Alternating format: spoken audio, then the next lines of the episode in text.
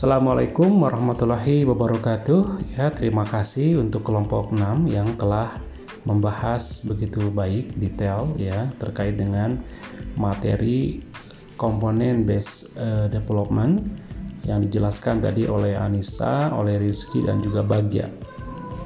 Jadi yang dibahas pada siang hari ini adalah komponen base development atau juga disebut dengan pengembangan software atau aplikasi yang berbasis pada komponen.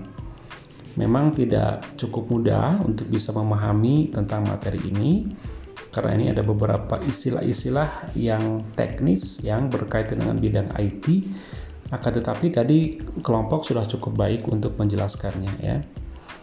Nah, komponen base uh, development model ini juga ya sering juga disingkat dengan istilahnya adalah CBCE ya komponen based software engineering adalah sebuah proses yang menekankan pada perencanaan atau perancangan dan pengembangan sebuah software dengan menggunakan komponen software yang sudah ada gitu ya. Jadi eh, model ini memang banyak menekankan pada sebuah uh, develop pengembangan pembangunan sebuah model software ya yang juga bisa mengadaptasi bisa mengkomplementasi dari software-software yang sudah ada. Jadi tidak dikembangkan dari sejak awal sekali tapi memang ini bisa dikembangkan dengan mengadopsi model yang sudah ada. Nah model ini memang identik dengan model yang berorientasi pada pemrograman berorientasi objek ya atau juga disebut dengan Object Oriented Programming disingkat dengan OOP. Nah, apa sih maksudnya gitu ya?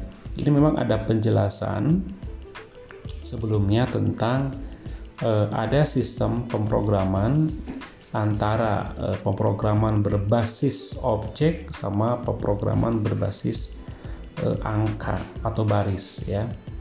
Jadi memang ini ada dua versus ya. Memang yang terlebih dahulu dikembangkan adalah software pemrograman berbasis baris yang juga disebut dengan eh, apa konvensional model programming.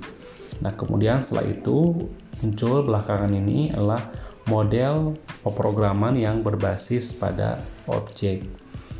Untuk mudahnya sebetulnya seperti ini, untuk mudahnya ya. Jadi kalau dulu ketika tahun 96 saya masuk ke IKIP Bandung saat itu saya belajar pemrograman untuk mata kuliah PBK itu diajarkan satu software namanya Pascal ya ada juga Basic. Nah Basic Pascal itu berorientasi baris yang masih konvensional gitu ya. Jadi dan itu masih under DOS jadi kalau kita buka aplikasi itu, kita mengoperasikannya seperti apa, kita bermain-main dengan huruf dan angka dengan bahasa program yang sangat detail, dengan bahasa program yang sangat terperinci ya. Jadi kalau misalnya kita akan membuat sebuah objek yang tampilannya nanti misalnya bola atau lingkaran yang akan berputar atau bergeser dari titik A ke titik B hanya sekedar untuk bisa memutarkan sebuah objek lingkaran saja itu kita bisa meng mengetikkan skripnya dalam bentuk baris dan angka itu bisa sampai satu halaman full gitu ya. Dan kalau kita lihat si aplikasi itu kita buka si softwarenya itu tampilannya kosong. Jadi layar kosong dan kita langsung mengetikkan di situ ya.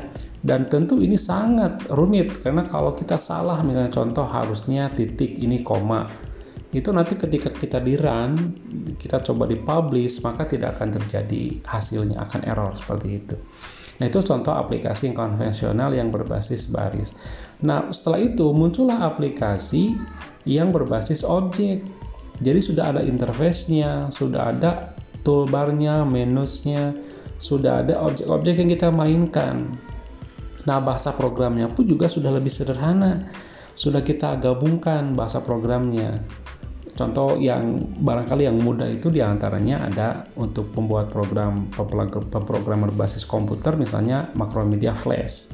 Nah, kalau kita membuat Macromedia Flash, kita mengoperasikan software dengan Macromedia Flash jauh lebih mudah, jauh lebih gampang karena bahasa programnya sudah disediakan, sudah dikelompokkan dan sudah dibuat tombol-tombolnya gitu. Jadi saya bandingkan ya kalau tadi kita ingin membuat sebuah lingkaran yang kemudian kita gerakkan di zaman dulu menggunakan mode baris itu kita harus ketikkan kurang lebih setengah atau satu halaman. Sementara kalau kita menggunakan flash, kita tinggal klik tombol yang sebelah kiri, di situ ada toolbar, kita eh, apa buat bulatan, kita kasih warna, kita mainkan namanya motion ya, kita sisipkan di mana titik untuk awal dan titik akhir kita gunakan motion twin kita langsung gerakan. Mungkin hanya beberapa detik saja kita udah bisa menggerakkan sebuah objek yang begitu menarik dan sangat mudah dengan menggunakan sistem programan berbasis objek tadi. Nah jadi dengan demikian maka kalau kita kembali pada pembahasan kita tentang eh, apa namanya pengembangan model berbasis eh, komponen tadi memang ini khusus ya dikembangkan untuk eh, software yang berorientasi pada objek. Sekarang banyak sekali. Dulu ketika saya belajar itu sudah mulai berkembang ya. Yang tadinya adalah hanya Pascal, hanya basic, muncullah ada Flash, ada model Delphi dan lain-lain seterusnya. Dan sekarang ada HTML5, sekarang juga sudah mulai ada Macromedia Flash, sudah ada Animate, sudah ada Hipani dan lain-lain itu semuanya sudah berbasis objek ya. Dan itu jauh lebih memudahkan kita untuk mengoperasikannya gitu. Nah, proses dari komponen based uh, development ini memang ada dua seperti yang sudah dijelaskan oleh kelompok tadi ada yang domain engineering ada yang domainnya software engineering jadi ada domain engineering jadi menciptakan model domain bagi aplikasi yang akan digunakan untuk menganalisis kebutuhan pengguna, mengidentifikasi, membangun e, pengelompokan dan pengalokasian komponen-komponen software supaya bisa digunakan pada sistem yang ada dan akan datang. Jadi domain ini apa sih domain kan seperti halnya kita punya web ada domainnya jadi ada alamat apa namanya e, domainnya untuk kita bisa menempelkan bisa menyimpan dari sebuah aplikasi itu. Memang umumnya model uh, yang dikembangkan oleh apa developer komponen base ini juga berbasis web sehingga kita butuh ada domainnya di situ.